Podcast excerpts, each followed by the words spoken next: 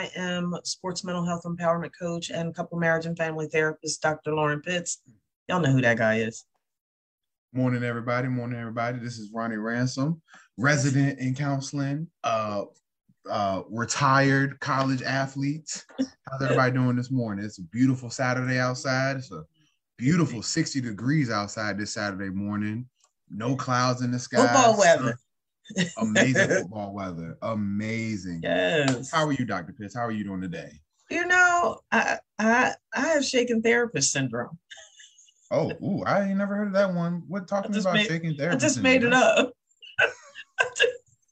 I don't make it up. You're gonna have to send that off to the DSM board for the DSM-6 when that come out. Put shaken therapist syndrome in the DSM. What the heck is that? That's when clients get on a therapist's nerves so bad that they feel like they've been shook. You could do the shakes a little bit. Man, look, I kid you not, Ronnie. Every day this week, I was like, "Yo, is the moon full? What is going on right now?" It be like sometimes, man. Craziness. I'm like, I need y'all to chill, man. There's no more. Mercury is no longer in retrograde for the rest of the year, so your clients cannot blame it on that. So we can eliminate that issue. And you know what's so funny? As clinicians, folks, one of the things we teach people is you can't be blaming and shaming and the whole 9 yards. But you know what, Ronnie, I'm gonna blame the devil. The devil busy. The devil. He don't believe in taking a day off. Right. He don't never take no day off. He don't take holidays. He don't take breaks. He don't take nothing. He probably got crazy PTO too. Right. Sure, look. He got so much PTO. He trying to vacation in heaven. Nah, you can't come here, bro. Like, you don't want to take a break. You don't want at least an hour. Like, you get up off of me. Man, listen, when I say he was riding my clients' backs this week like a baby baboon, I'm just y'all can't see what this is. It's crazy. You know, it'd be like that, though. It really is. Look, folks, welcome back. This is House Talk Pregame. Oh boy, we got some fire for you today. I'm just going to put it out there. I said, I've got some things that I'm going to wait until our 100th episode to share. But one of the things that I've come to realize about this, which is really interesting, and you hear a lot of A-listers talk about it, is that when the world perceives you as nobody, it is kind of difficult to connect with people sometimes, right? So many people, I won't say everybody, so many people want to be paid, and we get that, we get it. It's all good in the neighborhood. But you know what? It was many years ago, Ronnie, my speech coach taught me that, Lauren, sometimes you have to speak for free, and that will open the door for you to speak for fee. And that blessed me. That was such a humbling and a gracious encouragement to me, because what I came to realize is that, we need to eat just like everybody else. We do. Right. But at the end of the day, these messages that we convey week in and week out are powerful, powerful messages. They're powerful messages. And as we know from some of the folks that we have met with that are coming on the show throughout the season, and how thankful and grateful we are for that, these are conversations that are not being held. And the little bit of chatter that is going on in these types of conversations, they're not being held the way Ronnie Ransome and Dr. Pitts have them. So, it's kind of disheartening, Ronnie. It's kind of disheartening when you attempt to connect with people who have arrived or on their way to arriving, so to speak, that don't even give you the common courtesy. Yeah, I'm calling people out right now. I'm not gonna say no names, but they don't even give you the common courtesy of thank you, but no thank you. Or if you could pay me for my appearance, then I might consider it, or what have you. But, and you know what? I am so thankful and grateful. And I've said this before on the show. I didn't have a perfect life. And, folks know, and I've been very transparent about some of the things that I've been through and what have you. But Ronnie, I was raised right. And there's such a thing as decency. There's such a thing as common courtesy and respect. And I'm not suggesting for a moment that anybody owes me, you, or us anything. But my brain says, well, darn, if somebody thinks highly enough of me, of you, to say, hey, Dr. Pitts, Ronnie, I know you guys are busy because I hear you talking about your caseloads on the show, what have you. Can I get a moment of your time? Well, I mean, we do that. There are people that have reached out to us wanting to come on the show, and we have moved our clinical schedules around to accommodate meeting with people. You know why, folks? Because it's the right darn thing to do. It's called common humanity. It's called common courtesy.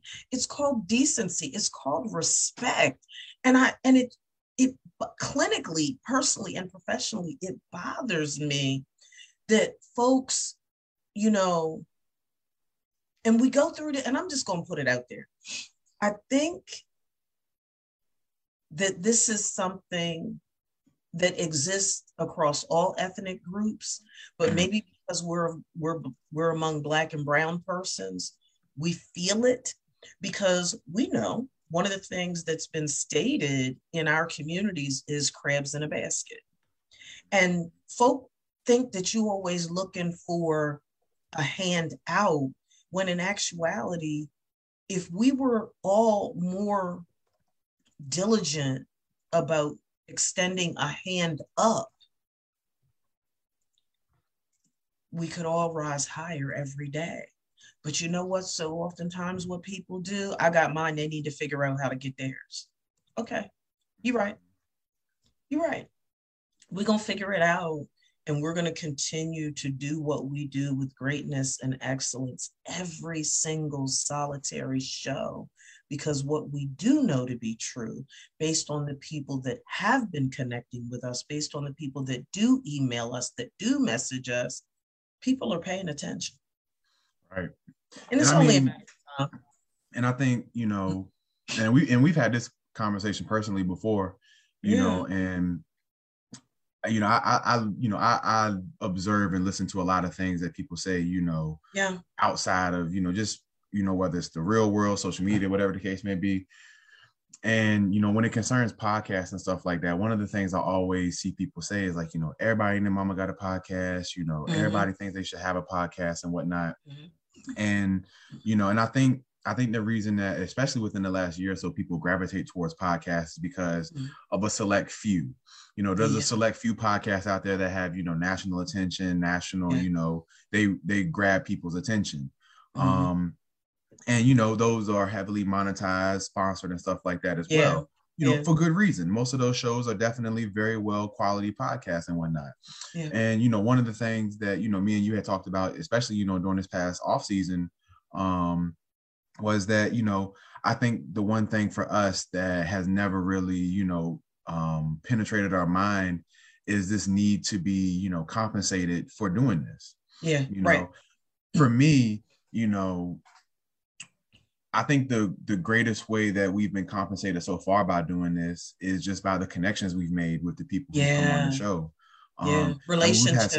We've had some really great guests and some really powerful conversations on this show, you know, with the guests we've had, and just the connections. Like a lot of the guests we've had, we still keep in contact with outside of the show. And some of them have only been on the show once, and, you know, still keep in contact with them. So I think for me right there, just the connections and networking and stuff like that, this podcast has provided us, you know, and then also being able to expose a lot of these people to a broader audience, to let them know, like, you know, let people know, like, hey, there are people out there, you know, whether they're close to you or somewhat in your vicinity that, they are talking about these things. They're doing these things. These are some of the projects that you might not know that that they're the ones in charge of it. But hey, this is what they're doing. This is what they got going on.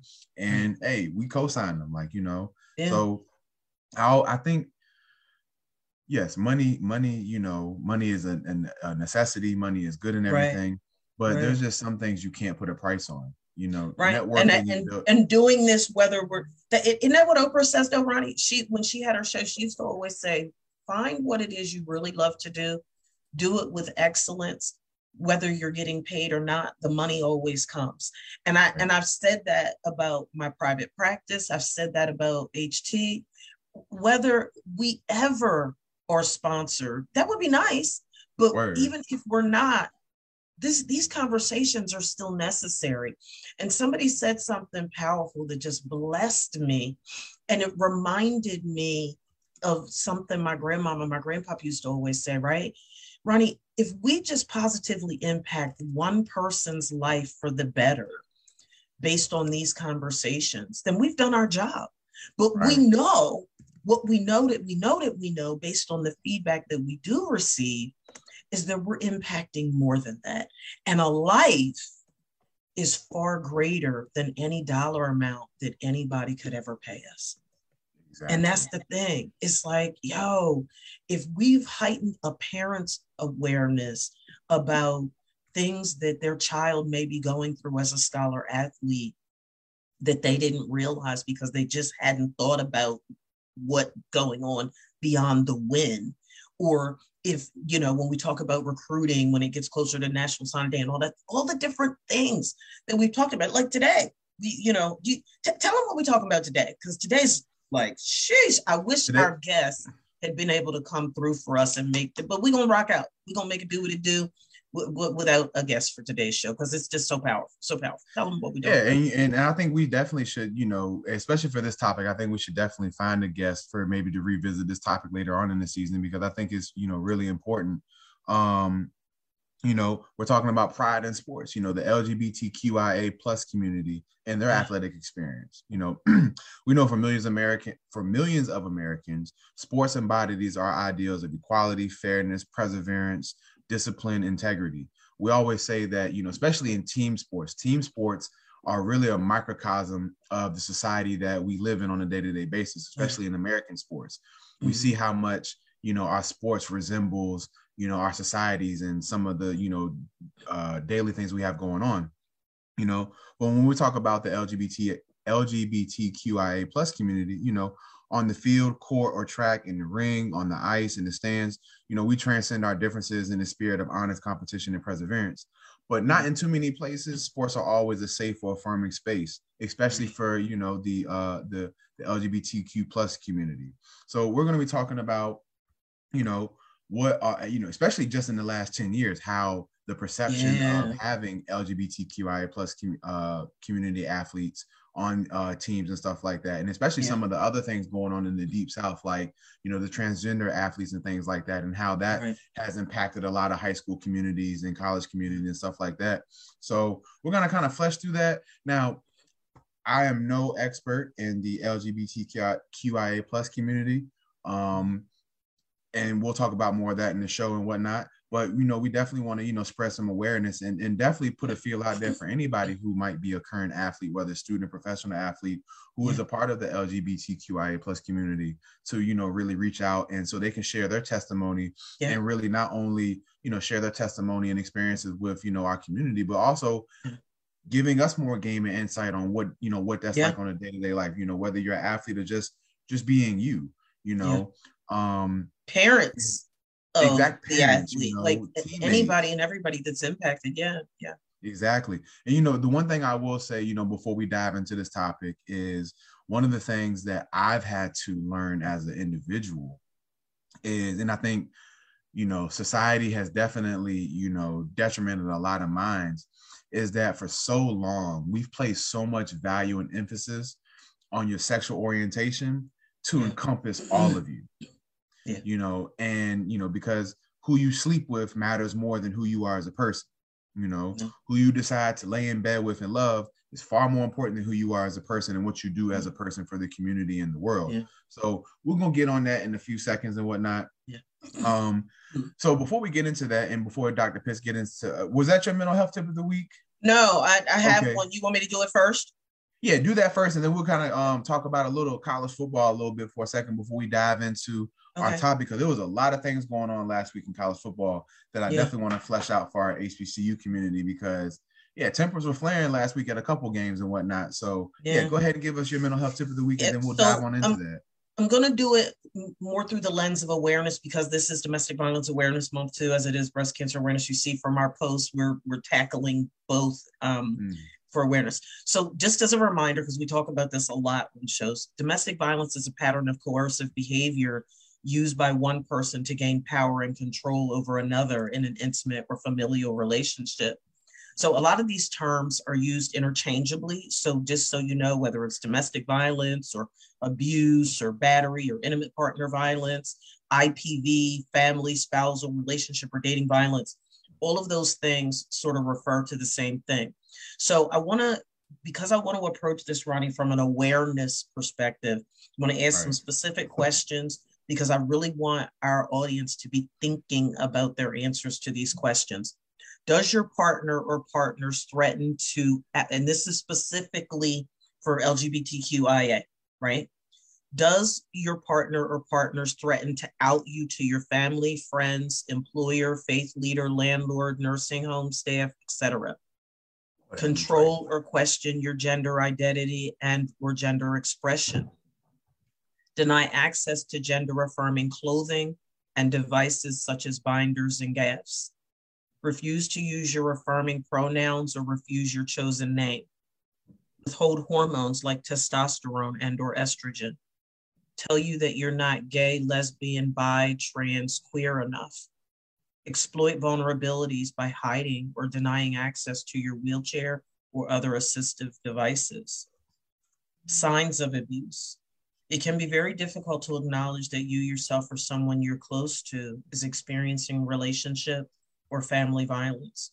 Abusers go to great lengths to control their partners, their interactions in everyday life. So there's 4 types of abuse that I want to bring your awareness to. Physical abuse, hitting, kicking, or choking their partner without consent or permission, harming body parts related to identity, destroying property and their partner's personal items, harming or killing pets and or livestock. Sexual abuse, forcing or pressuring their partner to engage in sex acts, forcing their partner to watch or view pornographic movies or pictures, touching parts of their partner's body they don't like touched during transition, taking nude sexual photos or videos without consent. Emotional and psychological abuse, using bi, trans, homophobic slurs, threatening to out their partner, threatening to use identity or sexuality to impact custody of children, using bi, trans, homophobic bias in systems to their advantage, threatening to withdraw, hide, or destroy important paperwork relating to immigration status and or passports, ID cards, or healthcare cards. Financial abuse, withholding banking information, opening credit cards in their partner's name without permission, building up debt from credit, loans, and bills in their partner's name, not allowing their partner to establish their own credit history to keep them dependent. What we know to be true is that domestic violence is very, very high among the community. And because of that, heightened awareness is so important, and connecting with resources is so important. So for free and confidential help, please contact the National Domestic Violence Hotline at thehotline.org or 1-800-799-7233. You also have a Gender and Sexual Justice Caucus, so you can definitely look for local affiliation with the Gender and Sexual Justice Caucus in your geographic area. It's really important, folks, that we all are committed to justice and equality. You don't have to agree with a person's lifestyle to treat them as a human being. Having differences doesn't give you a license to abuse, neglect, or mistreat. We have to, as a nation, I believe, just like we need to address injustice and inequality against ethnic minorities, we have to end abuse in the LGBTQ+ community. We have to recognize that lesbian, gay, bisexual, transgender, queer, and all others within the LGBTQ spectrum experience domestic violence and abuse at a high rate. And to do nothing is just as bad as abusing, in my opinion. That's all I have, Ronnie. Thank you for sharing that. And, you know, I think as we, you know, we talk more about this topic and everything, you know, I would say, you know, I'm not old enough to really understand, you know, the the pride movement of the, you know, the 60s, 70s, and 80s and stuff like that.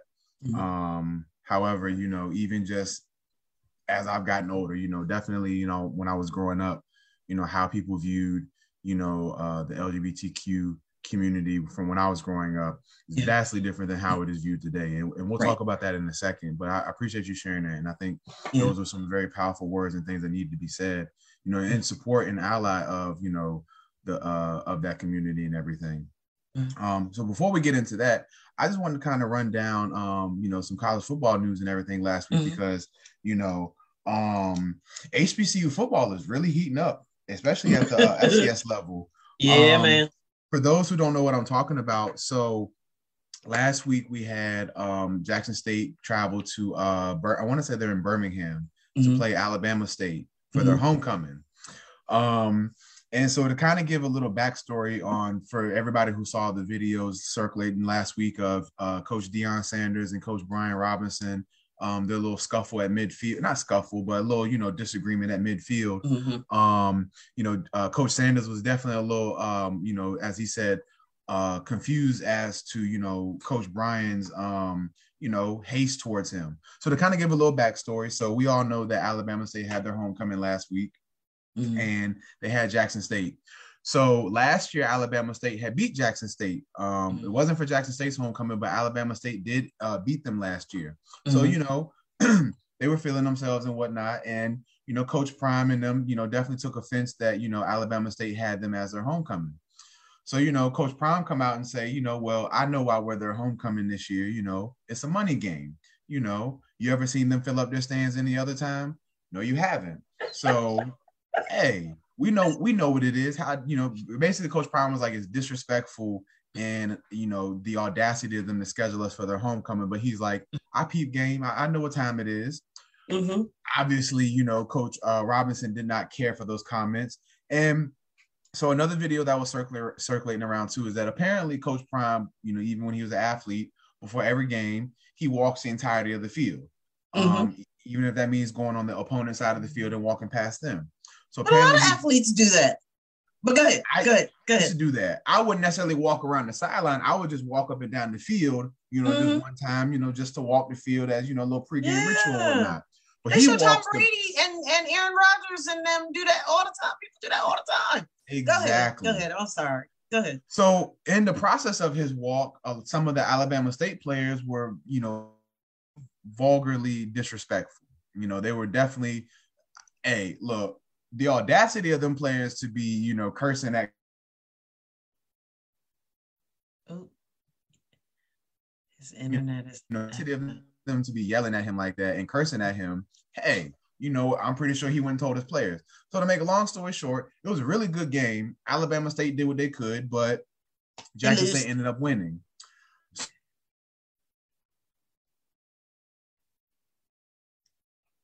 Coach Prime, Coach Robinson go to midfield. You know, they thought they was going to dap up. Coach Brian gave him the, I'm good, fam. We just keep it at a handshake. So after the game, you know, they asked Coach Robinson, like, you know, well, what was that all about and whatnot? So he was like, you know what? They were real disrespectful. He's walking on our sidelines before the game and whatnot, you know, trying to get our players all riled up. I don't play that. Like, he not swag. I'm swag. He not swag. Referencing the conference and everything. And so, you know, Coach Prime definitely heard that and whatnot.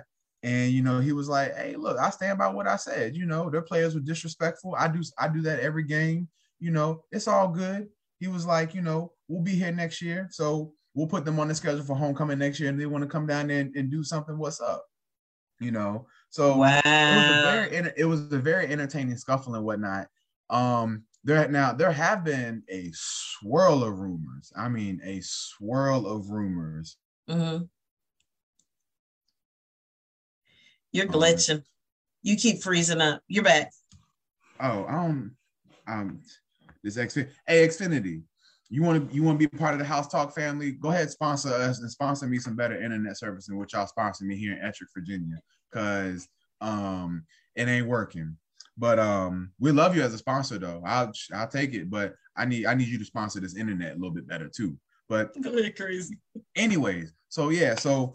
It was a lot of excitement because, you know, I like to see these, you know, these rivalries and these, you know, it was really exciting. So it's really good to see, but there have been a lot of rumors saying that Coach Prime is starting to be recruited by Auburn University.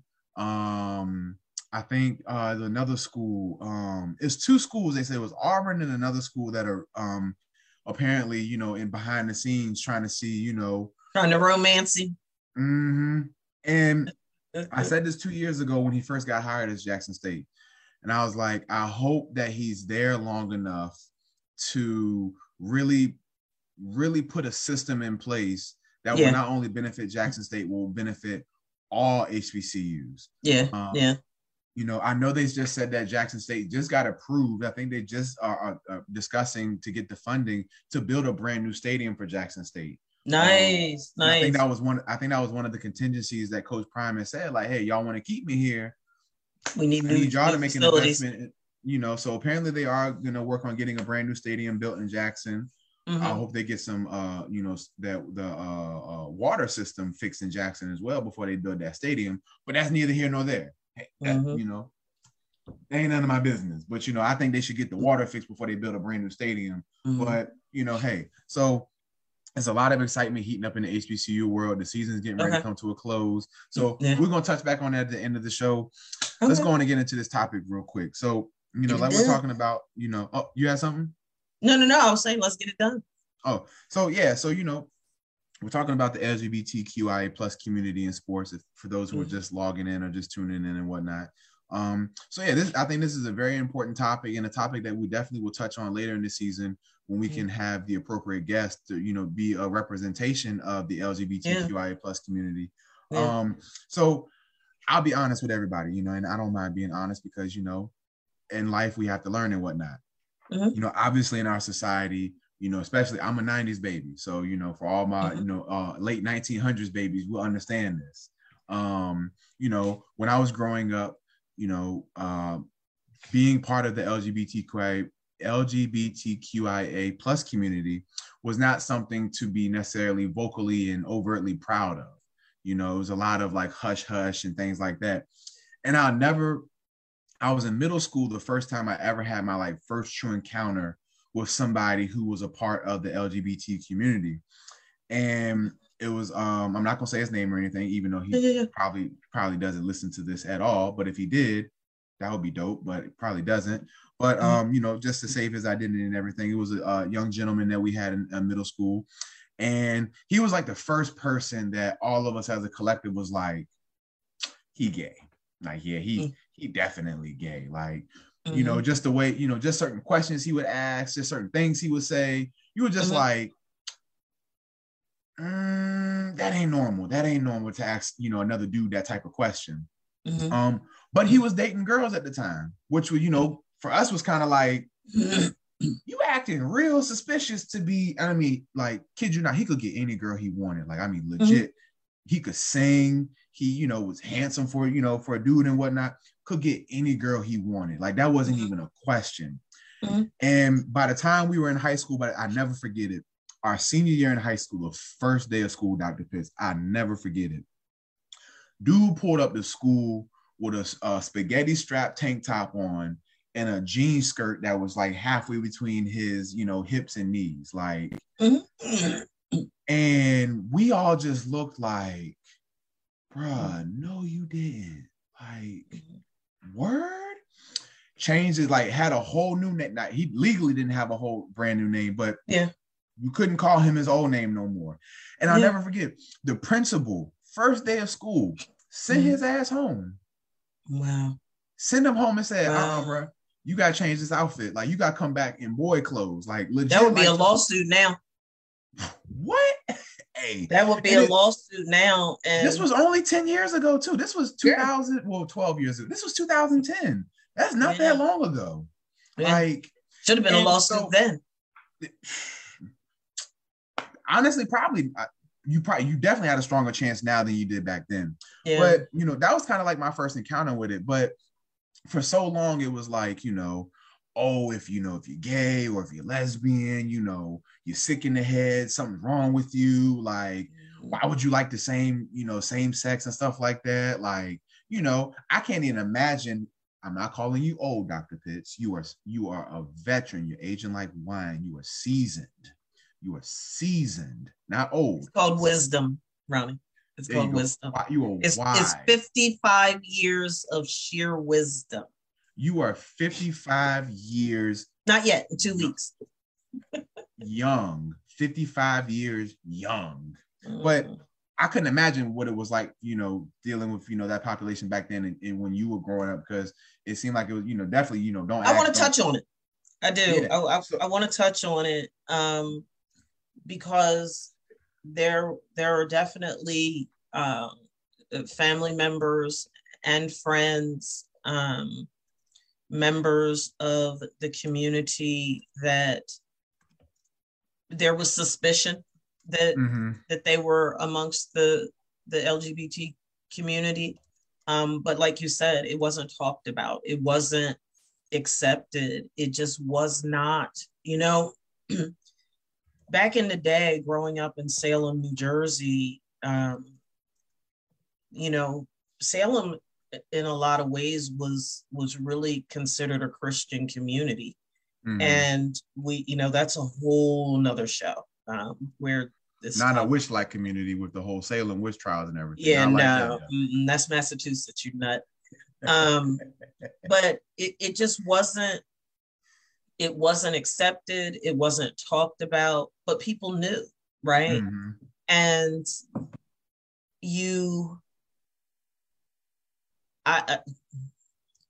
I think that a part of the issue is rearing, right? And because I said it, hate is taught, right? And I really truly believe, and it's one of those things that's always made me giggle, right? When people are homophobic, it's, to me, it's like, yo, you tripping, like you've made the assumption that they would want you. It's like, you are homophobic, and they're like, you ain't even their type. Like, what are you tripping off of? And it's so crazy to me that you have this fear of someone because they're different than you, as if to suggest that somehow difference is contagious or, you know, a disease or something. And it's just disgusting to me. It's disgusting that people treat other human beings with such ill intent. It's totally contrary to how I was raised.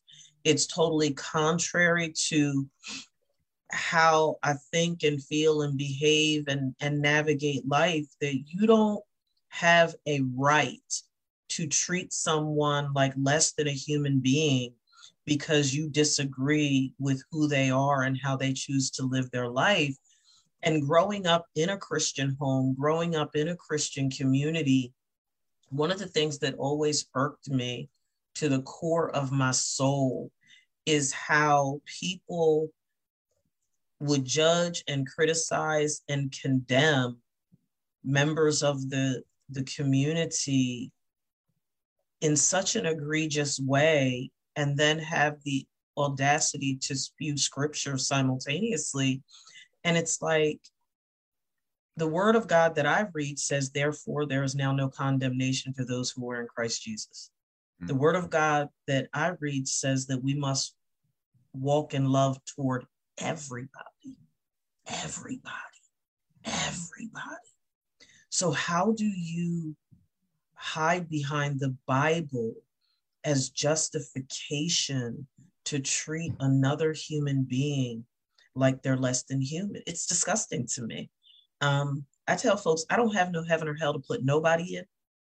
What you choose to do and how you choose to live your life and how you identify, that's between you and your maker. That don't have nothing to do with me. I'm going to love you for whoever you are. And I'm going to treat you with decency and respect because you are a human being. And that is what I was taught to do. That is how I was raised, and what I believe is right. It's called humanity, folks. It's called humanity. I don't hear a lot. I mean, we hear in the news, Ronnie, about, you know, especially with the transgender community and athletes and the argument and the debate. And we've talked about that before. We really need to do a show dedicated solely to that. But I don't want to do that show without actually having members of the transgender community on the show. That's why we haven't touched it yet. But when I think about those members of my home community that we knew that they were gay growing up, and many of them were athletes, it was just one of those things that just wasn't talked about. Right. It just wasn't talked about. And to my knowledge, and we you know, Salem is a close-knit community. To my knowledge, nobody was ever mistreated because they were gay. Now, they may have been, and it just didn't come out. Mm-hmm. And I just didn't hear about it. But to my knowledge, it didn't. Now, the other part of that is the language, right? Because that's a problem. It's like the language that's used, the inappropriate jokes, the stuff now that'll get you in trouble. Right. But stuff now that's considered, you know, you mess around, catch an EEOC case at work, and school districts mess around, catch a lawsuit. You can't use offensive language. I mean, the language we used to use when I was growing up, like the F word. I'm not gonna say it because just all inappropriate, just horrible language that's contradictory to what we know now is diversity and inclusion and gender affirming language. It just wasn't there back in the day. It's ignorance. It was ignorance. That's all it was. I think one of the other bigger issues also is that, you know, I think because there has, you know, finally been this societal shift of, you know, more acceptance and more, you know, understanding. Yeah. But, you know, so when I was in college, we actually had a teammate who transferred in from JMU, and he played running back. Mm-hmm. And he was on our 2013 team that should have won the championship, but we didn't get a chance to play the game.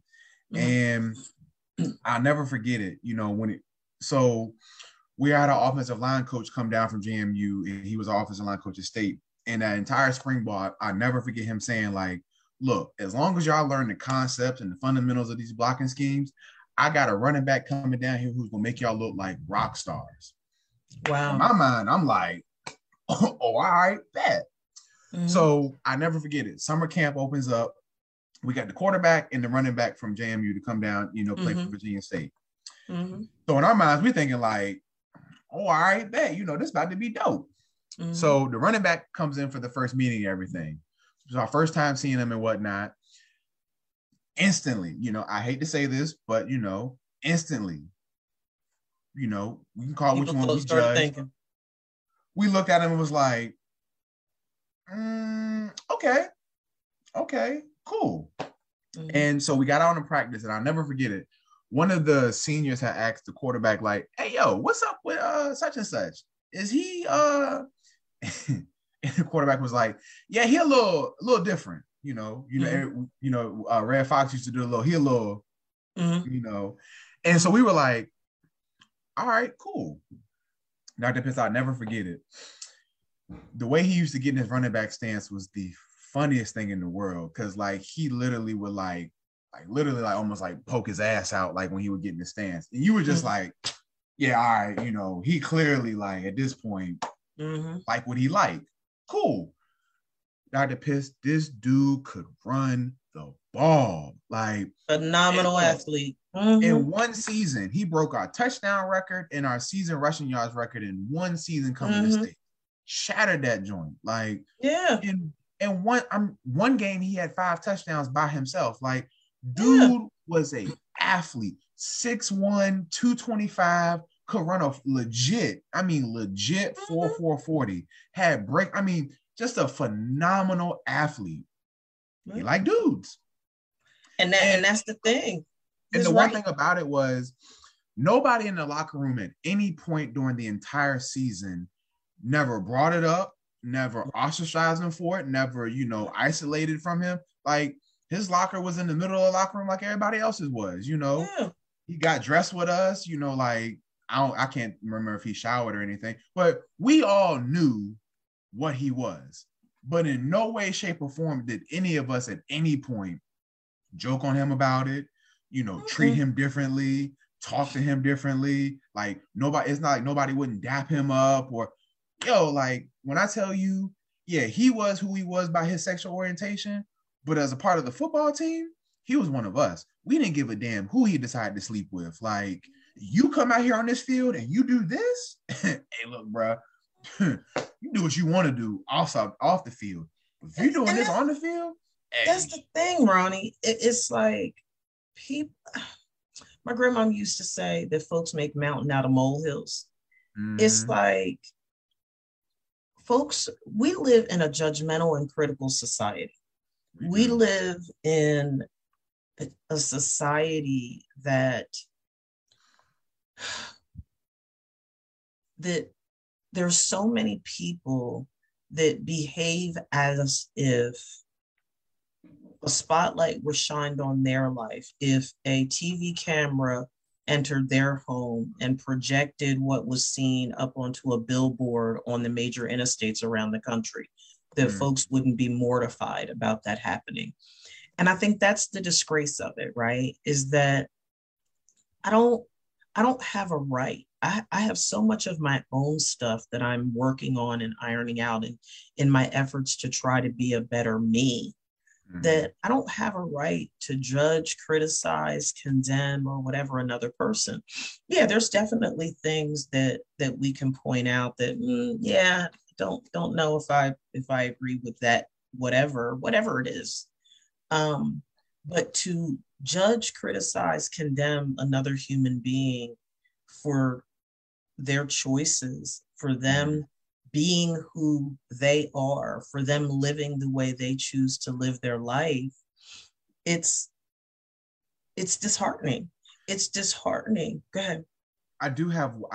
It just popped in my head, and I hope this is an appropriate enough platform to ask this question. And I ask it in a... You're asking me a question? Yeah, I'm asking you a question. And I'm not asking... If you don't want to answer it, you don't have to, because it's a complex question. Okay. So, and I'm glad we're having this conversation, and I definitely want to have this with somebody, a part of the community. But one of the things that I've observed and that's been talked about heavily, especially amongst the Black community, is the rise in the emasculation of the Black man.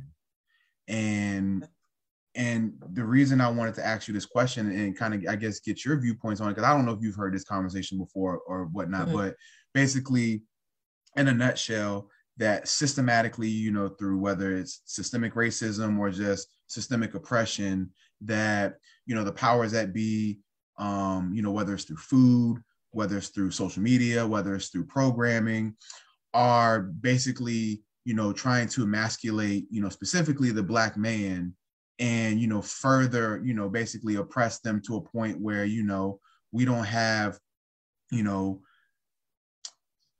in other words, it's almost a fancy way of saying, like, they're trying to do like population control through emasculating Black men and reducing the people of color's population in a way that other races can, you know, catch up, in a sense, you know. And it's a complex situation and it's a complex topic, because it's to each his own. And we've talked about how, like, you know, what you identify as with your sexual orientation is specific to you, because, you know, at the end of the day, who you choose to love, sleep with, whatever the case may be, that shouldn't be the end all be all determination of you as a person. However, you know, we also know that from cultural perspectives and also just a human race perspective that, you know, you can't, you know, it's kind of hard to sit there and say, you know, everybody wants to support same sex, in a sense, because, like, you know, in a sense, you support same sex. Well, that kind of, you know, also inhibits, you know, repopulation, reproduction and stuff like that, because, you know, same sexes can't just reproduce. I mean, now they have technology nowadays that they make that possible. And I ain't gonna get into all that because I just don't know enough about it. But this is a conversation that is going heavily in the Black community, of this argument of, you know, the emasculation of the Black man, the emasculation of the Black woman, you know, mm-hmm. almost like kind of like, in a sense, role reversals if you do follow that type of thing. So I just kind of wanted to get maybe your viewpoint on that, or if that's maybe a discussion you've had with people in the community or just in the Black community as a whole of, you know, this continued systemic oppression of the Black family, specifically the Black man and Black woman, almost forcing them to reverse roles. And I know I'm putting you on the spot. I don't want to put you on the spot. No, you're fine. I'm trying to. Okay, so when you and I'm going to try to explain my perspective in you get where I'm coming from, though, right? I think so, and connecting it to our topic today. So here's the thing. I think I mentioned on a previous show, it may have been a couple of years ago now, that we had a discussion in my historical and socioculture class when I was in grad school. Mm-hmm. About whether or not individuals are born. They actually released a study about that in 2020. Yeah, or born into the LGBT community, whether or not being a member of the community is a choice. And there was just huge, intense debate in my class in grad school, and the majority of the class said that they believe that individuals are born as members of the community. Mm-hmm. There were three of us, if my memory serves me correctly, that said that we didn't know, and then there was one person who said that they thought it was a choice. And mm-hmm. those of us that said that we didn't know came under fire because they thought that we were copping out and just choosing not to take a stance. And of course, my thing is, you know what? I back down from nothing. So you could think what you want. If I felt like I was clear on one way or the other, I don't have a problem speaking my mind. Anybody that knows me knows that, so screw you. Right. But I bring that up to connect the dots to what you said. So here's the thing. Do I think that there's an emasculation of the Black man? I do. Do I think that Black women are oppressed? I do. Do I think that it's forcing a role reversal? I think that that speaks to the debate that we've touched on very, very briefly in previous shows around this conversation about whether or not the Willie Lynch letter was real or a hoax, as the research done at Spelman or Morehouse or whoever it was that did it suggest. I honestly and truthfully, personally, professionally, clinically, I don't know if someone is born. I do know enough about the little bit of scientific information about chromosomes and how if your chromosomes, that impacts how you connect with your gender identity. You know, and because that determines your anatomical makeup and what right. genitalia you're born with. But that doesn't address the fact that you do hear members of the community say, yes, I have male anatomy, but I feel like a female inside. Or yes, I have female anatomy, but I Isn't feel that, like gender dysphoria? That's the definition of gender dysphoria, right? Yeah. But I feel like, you know, I was born one way, but I feel like the opposite sex inside. And then of course you have non-binary who are just like, you know what, I ain't associated with either. Forget y'all. I'm just gonna be whatever. And that's fine. I say all that to say, Ronnie, that it doesn't matter to me whether or not the Lynch letter was a hoax. There mm-hmm. are contents within that letter that are present in our communities today. So whether it was a hoax or not, there are elements of the letter that we see existing in the behavior of Black and brown persons in communities all over this country. There is role reversal. I don't know if the role reversal is intentional or if it's just happening because there's so many of our men incarcerated. I don't know. So my authentic answer is, I don't know, but I do agree that it is going on. Right. The root of why it's going on, I believe there are more of us that need to do more scholarly research to sort of try and tease it out further and get to the essence of it. I don't know. What I do know is this.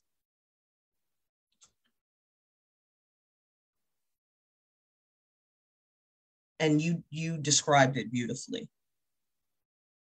How a person identifies, who they choose to love, who they choose to have an intimate relationship with, how they choose to live their life has absolutely, in my opinion, and I'm entitled to it, mm-hmm. has absolutely positively no bearing on how they engage in athletic involvement. Oh, yeah. And we've talked about this previously, you have players that have come out in the various leagues that ended up not having successful professional careers because it wasn't well received. But now you have players that have come out and they are, well, timing is everything. Timing is everything. And how, in my opinion, how a person comes out, I believe, has the ability to impact how they're received. And right. Wisdom says you have to gauge your audience. That's not just members of the LGBT community. That's anything, anybody, anywhere. I've shared before on the show, Ronnie, there were people who didn't know that I was a victim of domestic violence. There were people who didn't know that I was sexually assaulted because I didn't feel emotionally safe enough to share that information. The same thing applies to members of the LGBT community. There has to be an emotionally safe space for them to be authentically who they are, regardless of who disagrees with who they are or not. I can't help the fact that I'm Black, but guess what? There are people who don't like the fact that I'm Black. So what? Get over it. You disliking me because I'm Black doesn't change the fact that I'm Black. If I came out right now and said, you know what, Ronnie, I'm a member of the community, people all over the country would pass out because they were like, oh my gosh, I didn't know. But guess what? It wouldn't change the fact that I'm still me. You know what I'm saying? So, and I actually touched on that in my book. I touched on it because I had past people when I was growing up. There were people in my life that questioned whether or not I was gay. And I'm like, I'm not, but what if I was? But are you going to love me? Are you going to love me or like me any less if I was? And I think to that point, I think, and especially in concerns to, as we get ready to wrap up, mm-hmm. One of the final things I want to say before I pass it over to you to wrap this up, before we get into our picks and everything, is that I want to say, first and foremost, shout out to the parents of the student athletes who are part of the LGBTQIA community, who have been receptive and understanding and welcoming of their child's, choices. Whether or not as a parent, you feel like that child's choice is a phase, or, they're misled or misunderstood, whatever the case may be. One thing I always tell parents to do is first of all, be understanding of your child. Don't be so quick to judgment or quick to, be dismissive or, just disrespectful to their choices. At the end of the day, that is a little human that you are raising. And I think, and especially for, guys, and I get it, us as guys, we have, this pride thing where it's like, if we have a son, oh no, my son can't be gay. No, I can't raise no son that's gay. I've heard that a trillion times from heterosexual males, especially Black males. Like, no, I think it's a reflection on them. People gonna think, oh, if I have a child that's gay, they're gonna think I'm gay. Shut up. Exactly. And I mean, hey, if that's how you feel, I would suggest you go, talk with your peer group, your support group, and maybe even a mental health professional about that. But I think the one thing parents fail to realize in that moment is that if your kid does come to you and expresses those, understand this, like, even as a teenager or whatever the case may be, even though a kid expresses something, they still don't have a full grasp and understanding of that topic, no matter how much they've heard and seen. They just don't have a full, complete understanding of it yet. However, you as the adult, you can provide that passageway in that gateway for them to get the proper information and resources and tools necessary to help them further understand what it is that they're feeling on the inside and they're trying to express and get out. You know, and if it is a phase, whether it's a phase or not, understand this, still support your child. Yes. Because understand, people don't do things for no reason. Kids don't do things for no reason. Kids don't explore or venture out to do things for no reason. So whether you agree with it or not, be there to support them and be understanding. And then the parents who do that, I applaud you. Whether or not you have personal biases or differences or just don't understand enough, the fact that you can still be understanding and patient enough for your child to let them figure it out on their own, please continue to do that. Because parents, if you don't, they're going to go find that information somewhere else. And that might not be the best place to find it at. Mm-hmm. So let them find it with you and you all work together as a team, as a family, as a unit. So that's all I have to say about it. I definitely want to, get a guest on here to further talk about this and get more understanding and just insight as to what that's like. So Dr. Pitts, go ahead and wrap it up before we can get into these picks. So we'll probably go over a couple of minutes today. Hopefully we'll be done by 5 after, but I wanted to close out, but I actually want to share the story real quick about professional wrestler Jake Atlas. He was arrested back in May for domestic violence, and he said that alcohol abuse played a key role in his arrest. But he also acknowledged, Ronnie, the mental health struggles that he battled with. And he said, he apologized to his colleagues and his fans. You said it was Chris Atlas? No, Jake. Jake Atlas. Oh, okay. Yeah. So he said he was a WWE wrestler and AEW. And he said, he finally admitted to his abuse of alcohol, which factored heavily into the altercation with his male partner that resulted in his arrest and being charged with a misdemeanor battery domestic violence on May 23rd of this year. He said that his real name is Kenny Marquez, by the way, and he is gay. And he said that he has had mental health struggles, and his mental health struggles, Ronnie, were a major factor in his stepping away from pro wrestling. And it also contributed to his alcohol abuse. He went on to say, I've accepted that my anxiety and depression led me to detrimentally self-medicate for the last 7 years. In addition, a lot of unresolved trauma resurfaced for me recently that was fundamental to the development of some extremely negative core beliefs, and I was inadequately able to manage. I wanted to highlight that because what we know to be true as clinicians, is that mental health challenges among the LGBT community are pervasive. They are extremely high, hence why the DSM and the Gender Dysphoria 2, the manual. There is significant challenges that the community faces because there is so much rejection, because there is so much hostility and abuse, neglect, and maltreatment that members of the community are subjected to that is compromising their mental health. So when you factor that in just because of how they identify and couple that with the pressures associated with athletic involvement, it's a perfect storm. It ends up being a recipe for disaster in many, many, many cases of these scholar and professional athletes that are members of the LGBTQ community. So we have to be sensitive to that. We have to raise our awareness about that. And we have to understand that these individuals are human beings with feelings and needs and wants that require just as much care and concern and compassion and empathy as someone who's not a member of the LGBT community. In sum, they're human beings with feelings, and they need love and support just like someone who's heterosexual. And I need people to remember that.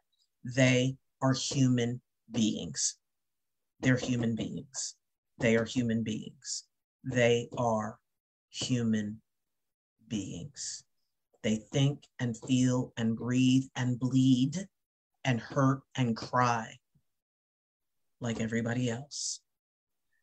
They have just chosen to be authentically who they are. That's different than who we are, but they should not be abused, neglected, or mistreated because they have made the decision to be authentically who they are. That's it, Ronnie. Let's get these picks out the way so that we can get on with our day. All right. So last week, real quick, Dr. Pitts, you were 6-4 last week. I was 7-3 last week. So we're neck and neck here. So, all right. So this week, the CIAA game of the week, because this right here is probably going to determine the Northern representative for the CIAA. We have undefeated Virginia Union versus 4-2 Bowie State. Ooh. This is the game of the year for the conference right here. This is going to determine who's probably going to represent the North for the CIAA championship in a couple weeks. I'm rolling the dice. I'm going with Bowie. Ooh, Bowie with the upset. Okay. I'm going with Bowie. I hate both of these teams, respectfully. Man, I've been going back and forth because in my head, you know, Virginia State still has an outside chance of getting to the championship game. They would just need Union to beat Bowie, and then they would need to beat Union, and Union would need to lose to one more team. But the chances of that happening, the chances of that happening are very slim. So I'm gonna go with Union. Union hasn't won a CIAA championship in over 20 years, so it's been a while. So we'll see. Well, Billy for the upset. We got Virginia State versus Shawan today. Who you got? I think Shawan is 3-3. State is 4-2. I'm going with State. I bet. I'm going with State too. State, y'all really disappointed me last week. I was talking so much trash, and then I just went missing because it was just terrible. We went radio silent. And look, it was 30-0 after the first quarter. I was like, God. I was glad I ain't paid that $30 to go out there though. Man, I'd have been pissed. I'd have been like, Coach, give me some pads because this is atrocious. Sheesh. But we got Fayetteville State versus Livingstone. Are you gonna tell me the record? I don't know the record. I think Fayetteville only has like one or two wins. Livingstone only has like one or two wins, if I'm not mistaken. Fayetteville. Yeah. I'm going to go with Fayetteville. All right. Now, this is the other game of the year in the SEAC conference. Mm-hmm. We have undefeated Benedict College versus 5-1 Alcorn State. This is going to be a good one. I'm going to go with Alcorn. Ooh, okay. Alcorn, okay. I'm going with Benedict to keep their streak alive. All right, now to some FCS. Our last one for Division II, we have Lincoln versus Elizabeth City. Lincoln is going for their record third win in a season, which hasn't been done in, I think maybe you were in elementary school. They're that bad, Ron? Oh my God. Yes. Lincoln. And who are they playing? Elizabeth City. Elizabeth City, I think, has one win. Oh gosh! So it's a toss. It's a pick'em. Yep.